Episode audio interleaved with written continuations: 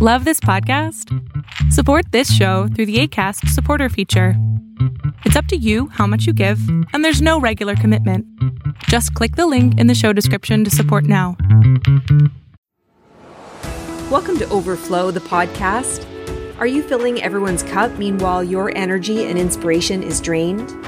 I believe when you move from overdrive to overflow, you have a supply of energy for people around you and all the demands of life so that you can tackle them with ease. Overflow is an experience of being in the zone with all your attention, so much so you momentarily forget everything else. This show is your weekly guide. Let's build a plan for making time for pure enjoyment or being fully absorbed in the complexity of your work or studies, because this ambition will fill you up, because you're not here to be average, you're here to be awesome. I'm Kimberly Snyder, motivational speaker, student of positive psychology, advocate, and champion of people. I'm your cheerleader and your biggest fan. So fill up your cup, savor the moment as we chat and nourish the mind, body, and soul, so we can respond to life's challenges and find your overflow.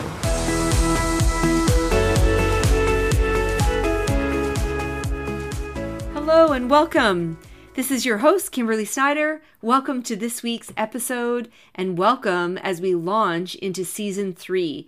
And I'm hoping whether you're an entrepreneur, a manager, a leader, or just looking to individually improve your leadership, I hope this conversation from the Good to Great Sherpa today will help inspire you to become what we call a level 5 leader, and help think about how you can evolve your team with this concept of the culture flywheel to be successful and to impact and influence the decisions you make around performance, around team, around difficult conversations. I want to introduce you to my new friend, Dave Oakley. Dave Oakley has more than 30 years leading transformations in a wide variety of industries. He has been successful at building teams that have generated compelling results, primarily as an executive, but also as a consultant. He is inspired to emulate level 5 leadership, and that is coming from the Jim Collins Good to Great. Jim Collins' Good to Great. If you don't have it, if you have the book, pick it up. It's time to reread it. If you don't have it, order it on Amazon or your local bookshop. Good to Great by Jim Collins is a fantastic book, really a collection, a research, I would say it's more a research paper of Jim Collins and his research team and how they have looked at companies that have moved from good to great, what methods they had, the philosophies they had, and Jim Collins tries to create models to help us understand the difference between good companies and great companies. And so what I love about Dave Oakley is he's recognized that in the Collins work lacks an explicit how to. So it is very informative and full of research. And so Dave has developed Lead Different. Lead Different teaches and inspires leaders to become level 5 leaders and helps provide a path to transform organizations. And we're going to talk about this. We're going to talk about level 5 leadership. We're going to talk about Dave's Lead Different and his culture flywheel that sits on top of the flywheel of Jim Collins' leadership and business success model. We're going to talk about the window and the mirror. We're going to talk about how culture and deciding who is on the bus rather than all the what questions. You know, what is our priority, especially during this global pandemic?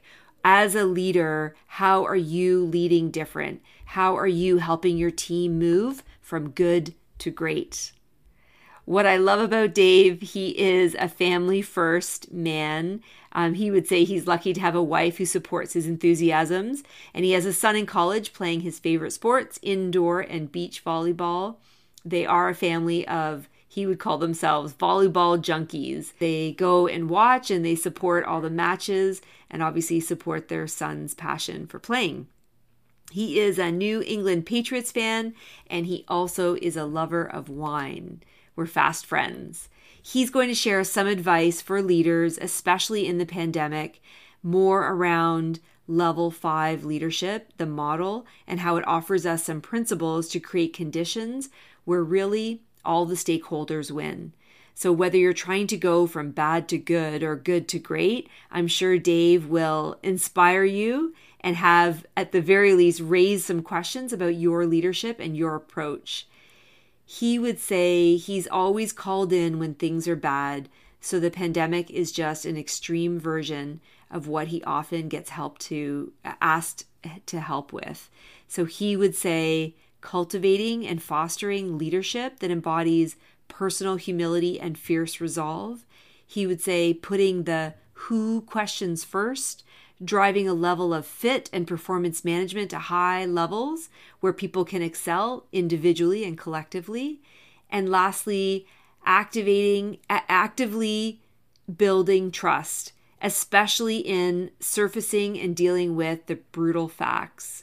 We're going to talk about so much. We really went from A to Z and back again and deep. And so what I've done is I've divided our podcast into two. So welcome to the first half of Lead Different with Dave Oakley, really the good to great Sherpa that all leaders out there need.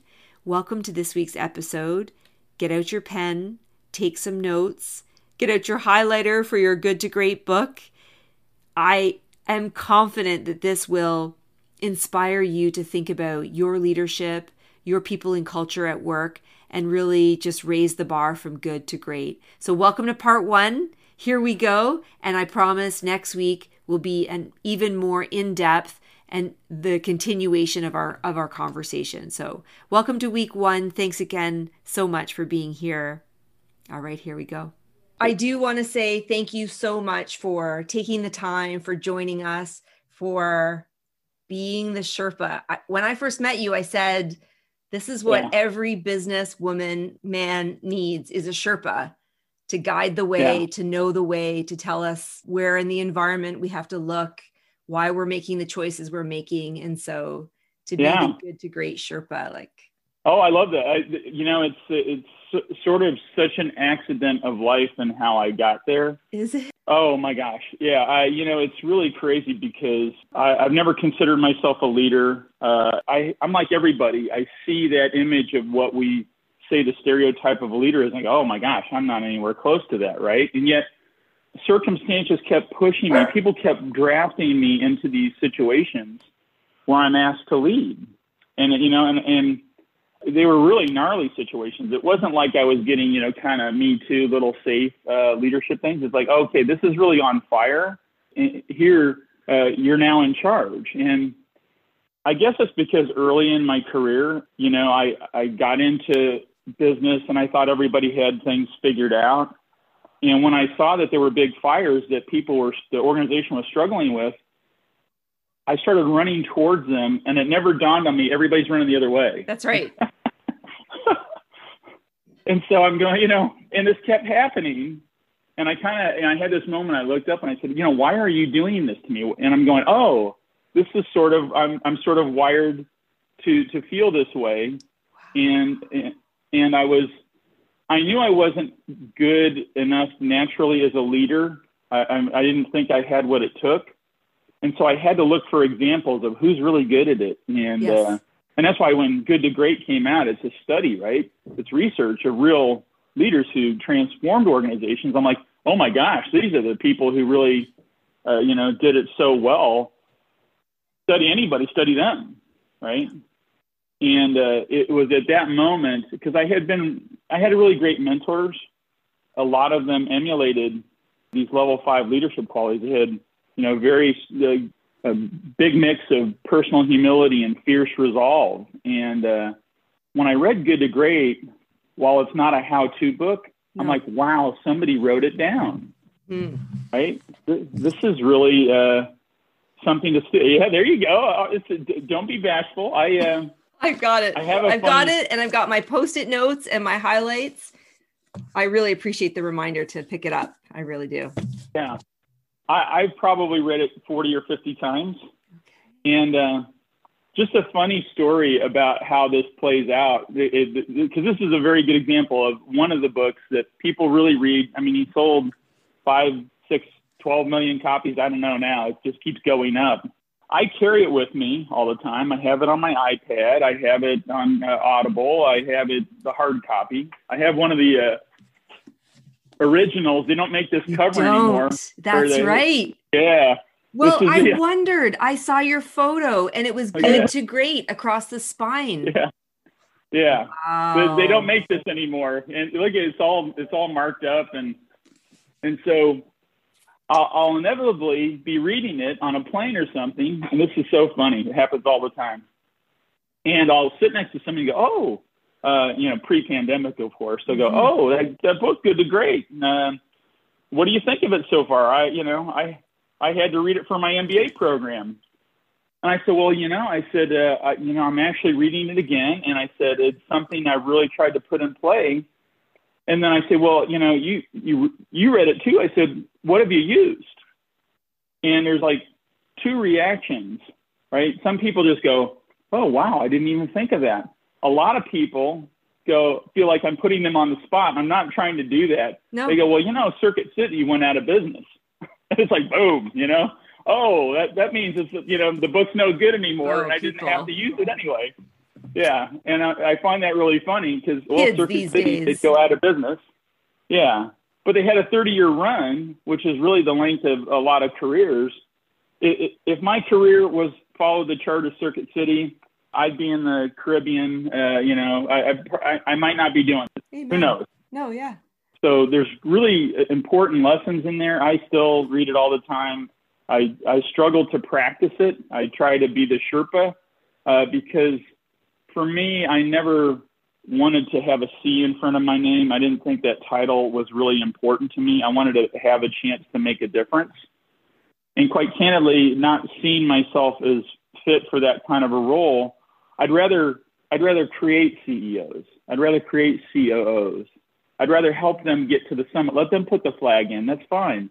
That's not important to me. I know how difficult that climb is. I've been part of putting teams together that accomplished things they didn't think they could out of really troubling situations. And that's really fun. That's really thrilling. Because again, when you see collective success, individual and collective success come together like these people did, it's the magic of work, and that's what it should be, right? And this is why, like, I have so many questions bubbling up, like about the people, about the leadership, but this is why I was hoping to have this podcast conversation, because I've been so focused on Overflow about self-care.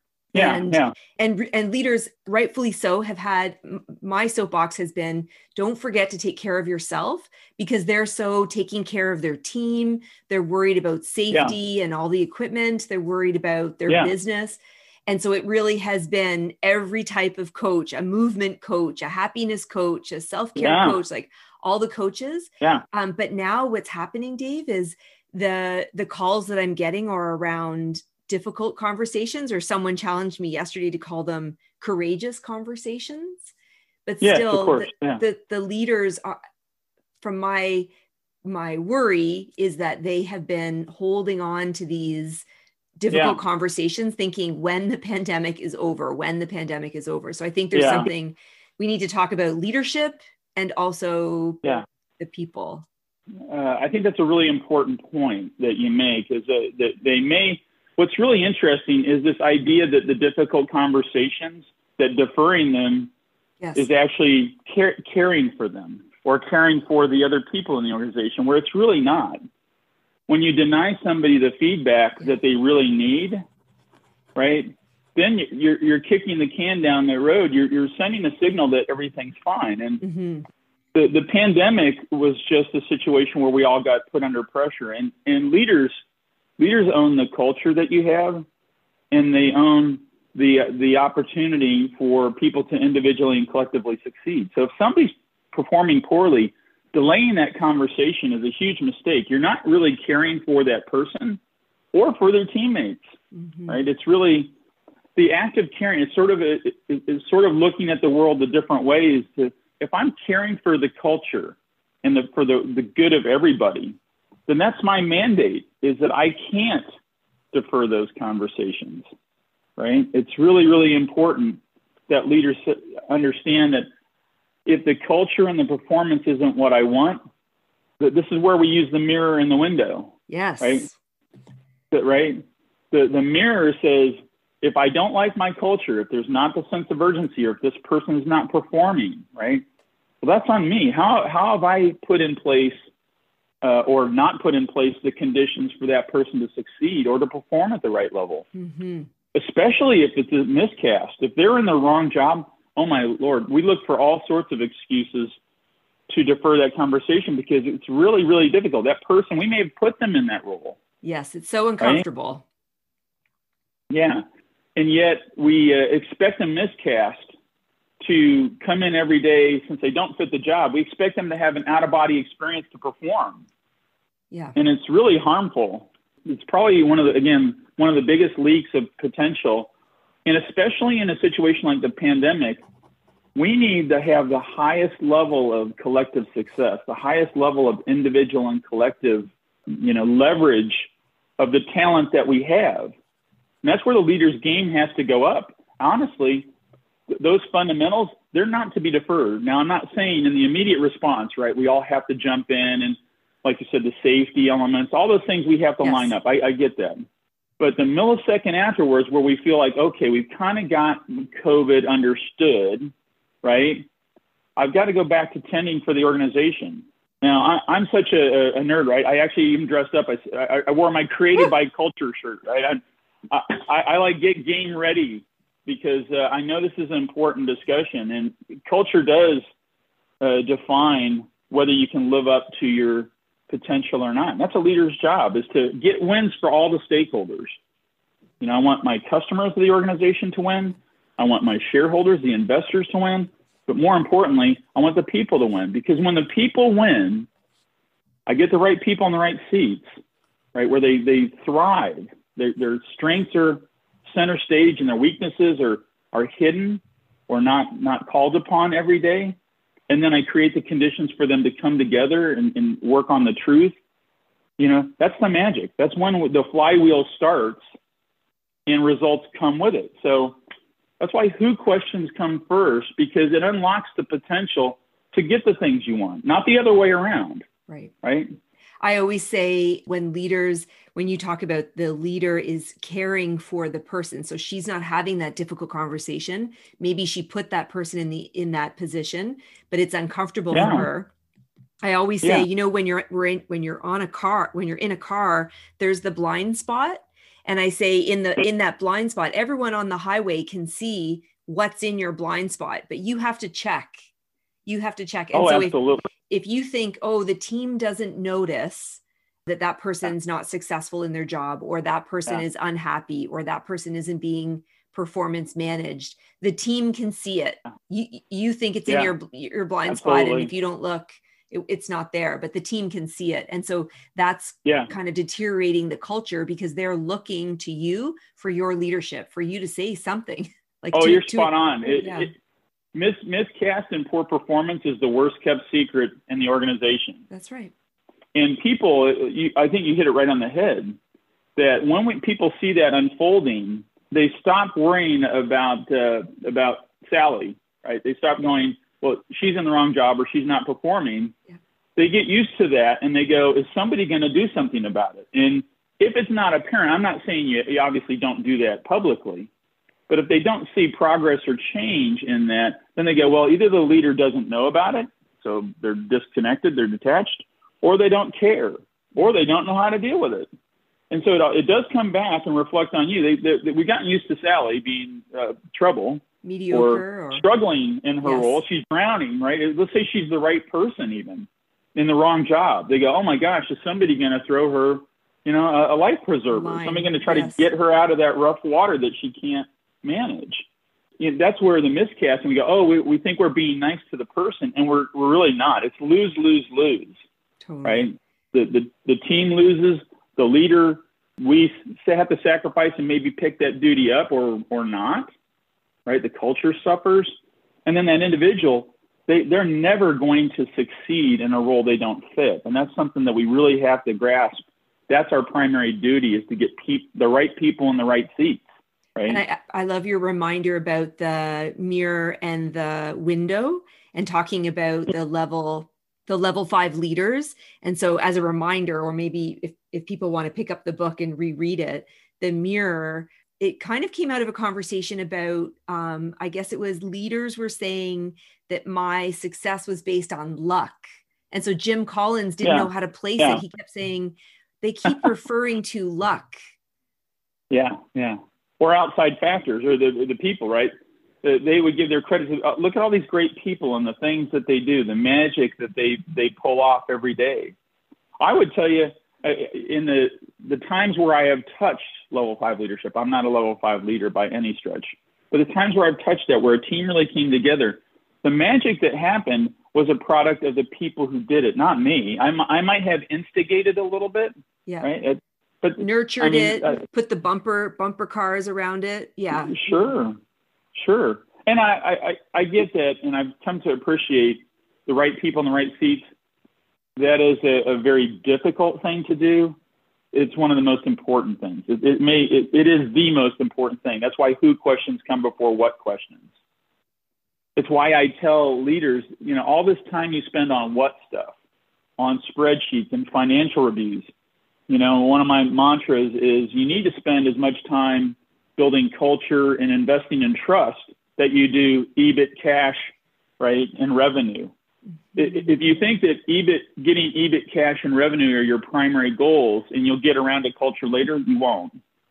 If you get to the culture, right, if you create results through culture, if you take care of those things, EBIT, cash, and revenue come with it, right? Engagement's an organic thing that you create the conditions for. It's not some program. It really isn't. No. This is what I am trying to help when I work with entrepreneurs, as trying to help them think about, it's the hiring and the current people. So the hiring in the Good to Great, I think it was something about if your gut doesn't say it's right, then don't. Then keep looking. Don't hire them. Because I think we're in a pandemic, and we're so excited to hire, and we need someone, and we need someone in the seat that we hire. We make the decision, and then really there was an inkling in our gut that said maybe we shouldn't. Oh yeah. And there's regret. We used to have a mantra that said, "If in doubt, leave them out. If you're not on fire, don't hire." Oh, right? Brilliant! Because these are very important decisions. Casting is the most important thing. And I get the whole pressure that there's not enough people to fill the roles or what have you. And again, right now, this is one of the things I was telling you that as I reflected on your question, that I feel like is happening in the pandemic, because there's this shortage of people. And I hear a lot of leaders giving up and going, oh, people just don't want to work, or there's not enough people, or I can't do this. And they're letting the game come to them. Mm-hmm. And the fierce resolve is, I have to create the conditions where people want to work here. I have to create the conditions where I can find the right talent. If I just put better than nothing, BTNs, in my roles, I've had people call them that, BTNs, better than nothing, then you're going to get a culture that's not going to, it's going to degrade quickly, right? People get that. I'm not saying you have to play the game perfectly, but don't kid yourself. The more you make those trade-offs and hire people that you have doubts about, and the more you're going to struggle with dealing with them once they're in, and the team will not come together. That's it. Somebody said to me the other day, well, really play the tape to the end. And I thought, that's the same thing. So here you are making a fast hiring decision, or you're making the decision to not address whatever it is that's difficult to address. And so play that tape to the end. Like, so what does that look like in 3 months, in 6 months, a year down the road? And then you're wondering, why do we have this person on our team? Why aren't they aligned? Why aren't we getting results? And really, those are the phone calls I'm getting. And it's so hard for me to help leaders like quantify culture and engagement. Yeah. It's so hard. Well, you know it if you have it. You know it if you have it, right? Do you have the kind of culture where decision-making happens at the right level, where you're not having to manage at a level lower, right? That's where organizations move at the speed of the talent in the right seats and the level of trust, right? And it's really, really critical. If you want speed, responsiveness, and that's responsiveness to growing. It's yes. responsiveness to dealing with problems like a pandemic, right? If you did your homework and you were building a culture that had that kind of strength, where I had strong talent in each and every role, I hadn't settled, right? I had been very disciplined in getting the right people in the right seats and the wrong people off the bus. Yes. Right. And the right people that were in the wrong seats to get them in the right seats. Right. If I do all that, I have a culture that's already inclined to take big hits. You know, all those good to great companies that we see the nice little chart going up, they all face really difficult times. And the reason that they were able to respond to them differently was because they had that level of culture, those elements of what I call the cultural flywheel, right? Collins doesn't talk about a cultural flywheel. That's the one that precedes the business, right? If you look at my Lead Different stuff, you'll see there's a little dash flywheel on the inside. Every time I've been part of a transformation, as you cultivate level 5 leadership, you do first 2, you address brutal facts, you lead with questions instead of answers, you do autopsy without, you do those build-up activities, people start to notice there is a cultural feel that you go, oh my gosh, something's different here. And it's amazing. And then the business results come right there with it. You know, and that cultural flywheel is a very real thing. Brilliant. The cultural flywheel. Yeah. Oh yeah. It's crazy. I've had independently people that were outside of an organization see this sort of mini bus that we put together in a transformation and go, I don't know what's going on here, but something's really different. It's like crazy. There's like a karma, right? And my teams that when we were in this situation and heard that, they just laugh. They go, yeah, we kind of know something happened. We've been working on this.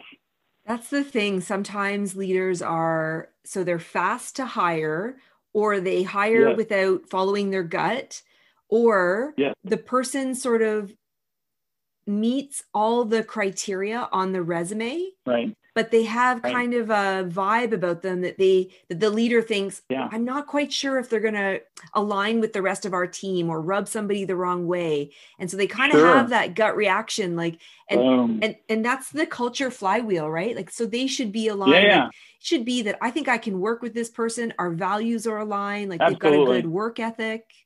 Yeah. Yeah. Yeah. The casting of somebody is more about who they are than what they know. Right? It's more about character and talent that fits the role than it is knowledge, skill, or experience. What do we select people on? Knowledge, skill, or experience. Yes, we do. What do I write on my resume? Knowledge, skill, or experience. So we have to get very, very clever and much more aware of what great performance looks like. This is a leader's role, right? And we're not talking about, again, doing strategy and all this fun stuff. We're talking about really understanding at a next level what fit is to your organization and fit is to the roles. You got to hold out for those two things. Both. Yeah. The hiring decision that you're talking about, which is so interesting, you talk about playing it to the end of the movie. That's your easiest form of performance management. As tough as it is to deal with somebody who's on the inside and you defer it and you kick the can down like we're talking about, the moment of deciding whether to put somebody in a role, that's the easiest decision you could ever make. Mm-hmm. Right? I know you obviously might feel like you're letting somebody down, or you're asking a team to carry more work for a period of time. Right. But that's your role. In fact, I've seen teams that once we remove somebody who is the wrong person from a role, as we go back into the hiring to replace them, I've seen teams come to their manager and go, please don't hire that again. Right. We will carry extra work for as long as it takes to find the one. And it's really, it takes a lot of discipline, and that's the beautiful thing. You have to be mindful of that. That's the beautiful thing about who's on the bus then, because yeah. I think it is so true that the leaders are so focused on what their sales, their profits, like the pandemic, all the yes. things. And then yeah. it's who, but maybe if right. we put who on the bus, and we really worried about, do we have the right core team? Do we have the right leaders? Work ethic, aligned with our values, headed in the right direction. If we focus on them yeah. and then focus on the what and our strategy and getting from good to great, like it seems so simple, but it is hard to convince leaders to think that way? Yeah. Well, that's why if you look at Good to Great, they only found 11 companies, 11 pairs of companies, right? This sort of transformation is quite rare. Now, there are living and breathing ones, which is really interesting because that's another flaw of, well, those are stories from a faraway land. That happened a long time ago, right? I could point to Reed Hastings of Netflix. I believe he is, and I've never spoken with him, but I believe in seeing what he has done, the culture that they have made at Netflix, and his interviews, I believe that's a real level 5 leader. There's one here in San Diego, Gary Ridge, who runs WD-40. I mean, they put oil in a can. I mean, it's not differentiated, right? But they have an amazing culture, and it's very deliberate. Now, Gary might tell you, I'm not a level 5 leader, but the earmarks of what he does certainly makes me want to say, I think you are one. Wow. Don't sell yourself short. So they're around. And honestly, it is. That's why I call it lead different. You do have to. Yes. This isn't about some new thing to do. It's about leading in a way that's different to get all the things that you think you need to do for the organization, but creating an environment where those happen kind of without you, right? They don't rely on you as a leader. Because if everything comes up to you at the top, you're in big trouble. I mean, I was never smart enough to deal with everything that would come my way. And I mean, that's silly. So give us some advice. So I'm in Canada, in Ontario, and we're in a lockdown. I think it's our 3rd lockdown, Dave. Oh, boy. But we have vaccinations. Yeah. So we are rolling out. We can see the horizon. But for leaders who maybe had their head down for a year thinking, one more week, one more month, it's almost over. Now it's been a year. And now they're starting to look at their engine, their team, the bus, like how we're headed. Yeah. When you think of lead different, are there a couple hints that you would offer to leaders to help them think about how they can lead different now as we, I get that the world's not going to be exactly the same, but as we, as the pandemic releases its grips from what it is anyways. Well, I would say even the way you pose that question, there's some thinking there that's a little flawed, right? If you go back to the idea of facing brutal facts, you might remember hearing about the Stockdale paradox. Yes. Right. James Stockdale, right? He was interned, the highest ranking officer interned in the Hanoi Hilton. And Collins, his meeting James Stockdale was an accident. It was a happy accident, I suppose. Yes. He asked him a question. He said, boy, that seems like I read about the Hanoi Hilton, Collins saying, and I was nervous. And he said, how did you survive that? And he said, well, it was really important for us to have this determination that we could prevail and the belief that we could prevail. And Collins asked him, he said, is there anything that you could share that would tell us who didn't get out, who didn't make it out alive? And he goes, oh, that's easy. It's the optimist. Yeah, it's the optimist. Because, how could it be the optimist? Weren't the optimists the ones looking up, looking positive, like waiting? Yeah. Isn't that crazy? Yes, it is. Yeah. So the optimist would say, oh, we're going to get out by Christmas. Christmas would come and go. We're going to get out by Easter. Easter would come and go, right? So my reminder there is, if you think you're going to manage after the pandemic, you better just get used to the idea that you have to lead right now. Mm-hmm. And this may be our forever normal. What if there are strains that come up and we have to keep doing and dealing with viruses that we can't control because it's a global world, mm-hmm. right? If you're thinking, well, I'll get my game on when the pandemic's over, you might be one of those optimists. You might not make it to the other side because mm-hmm. the other side might be what we are right now. And so I would say the thing that you ought to do, the thing you should be careful to do, is to look at your organization and ask more questions and go, what are the real brutal facts? What are the things that's the brutal facts of our current reality? And suppose they stay the same, or they maybe even get worse. What are the brutal facts that we should be addressing? Right? Are we've got all this work now and we can't get enough people, so we just keep taking the work, right? The greatest way to stop flow is to drown people. is to get them under so much pressure. And I get it. Spreadsheets with big numbers are sexy, right? Everybody can get excited about P&L, but you have to be realistic to go, how do we manage this and not crush my organization, right? And crush my people, because guess what? There is a fierce battle for talent. And if you decide that you're going to redline everybody and they can't perform it away, and you just take more and more and you don't care about the consequences to people, regrettable turnover is right around the corner waiting for you. Mm-hmm. And when do you find out about regrettable turnover, Kim? When you really regret it, when you really regret it, right? When, like you said, they are overwhelmed or just flooded with work, and then they regret, like now it's, like you said, a leaky boat earlier, like it's a leak in the organization, like they're. Yeah. When they say goodbye, it's a silent killer, right? Yeah. The regrettable turnover, it only becomes real to you as a leader when they walk out the door and you go, oh my gosh, yeah, I can't get good people, and I just lost my best one. Yeah. Uh-oh. I didn't realize you were drowning. What? I mean, I did, but I didn't want to say anything. I did know you were drowning, but work, I didn't know how to help. Yeah. Yeah. All this work, right? And so there's a discipline to go, can I manage this? And if there is this big mountain, maybe that's the brutal fact to say, boy, we have not anywhere near enough capacity or capability to deal with it. We should circle the wagons and go, what can we do? Mm-hmm. What should we do? That's where the leader asking questions versus going, well, I need to make all the important decisions, right? Mm-hmm. And I decide we need more profit because it's right here. Along those lines, if you go to Great by Choice, they talk about the 20-mile march. And the 20-mile march is organizations that grow on a cadence. And instead of feast and famine, when the feast is there, I gorge. When bad times happen, I write it down, right?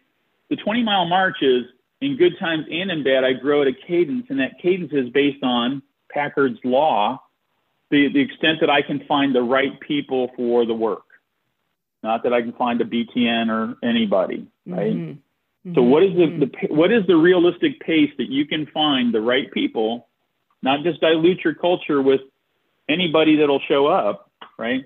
What's that pace? And that's the pace I should grow at. And if I'm having trouble finding enough of those right people, I need to grow them. I need to find them. I need to cultivate them. I need to poach them, right? I need to create something so compelling that they come to me. It's really, really important. And to go, oh, that's preposterous. Again, that is you telling a story that you don't have to try harder. Right. That you don't have to exert fierce resolve. Okay, well, listen, that is a lot to think about. That's a jam-packed episode.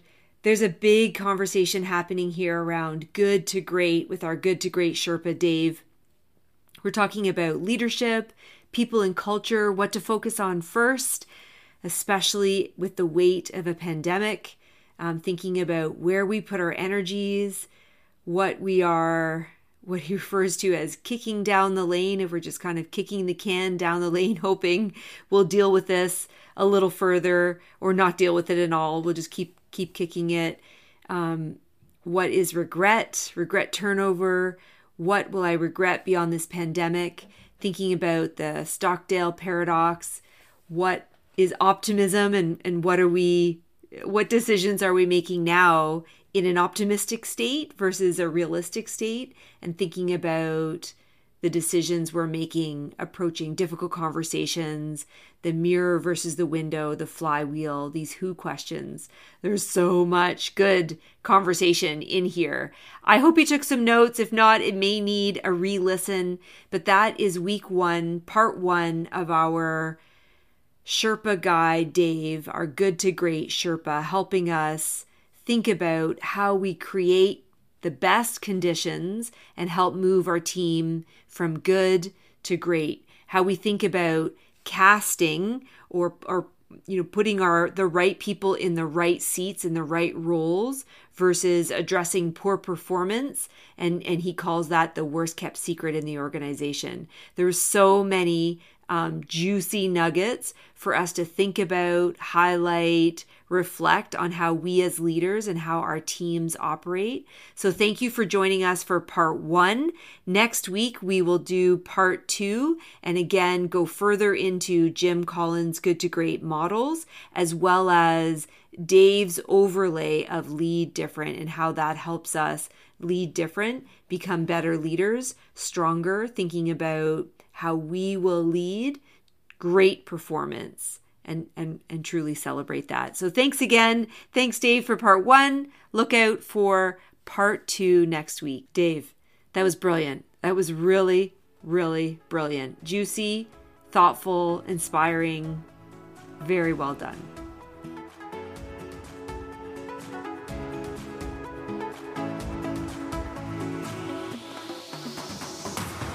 I hope this podcast feels like a guide in your ear, encouraging a shift in your mindset, boldly challenging you to stretch self-care goals and continue to strive and achieve big accomplishments in life, because you're not here to be average, you're here to be awesome. Thanks for listening to this week's episode of Overflow. If you enjoyed what you heard today, please share it with a friend and subscribe, rate, and review the show on your favorite podcast player. If you have any comments, ideas, or feedback, you can find me on my website, peoplebrain.ca. Thanks so much for listening.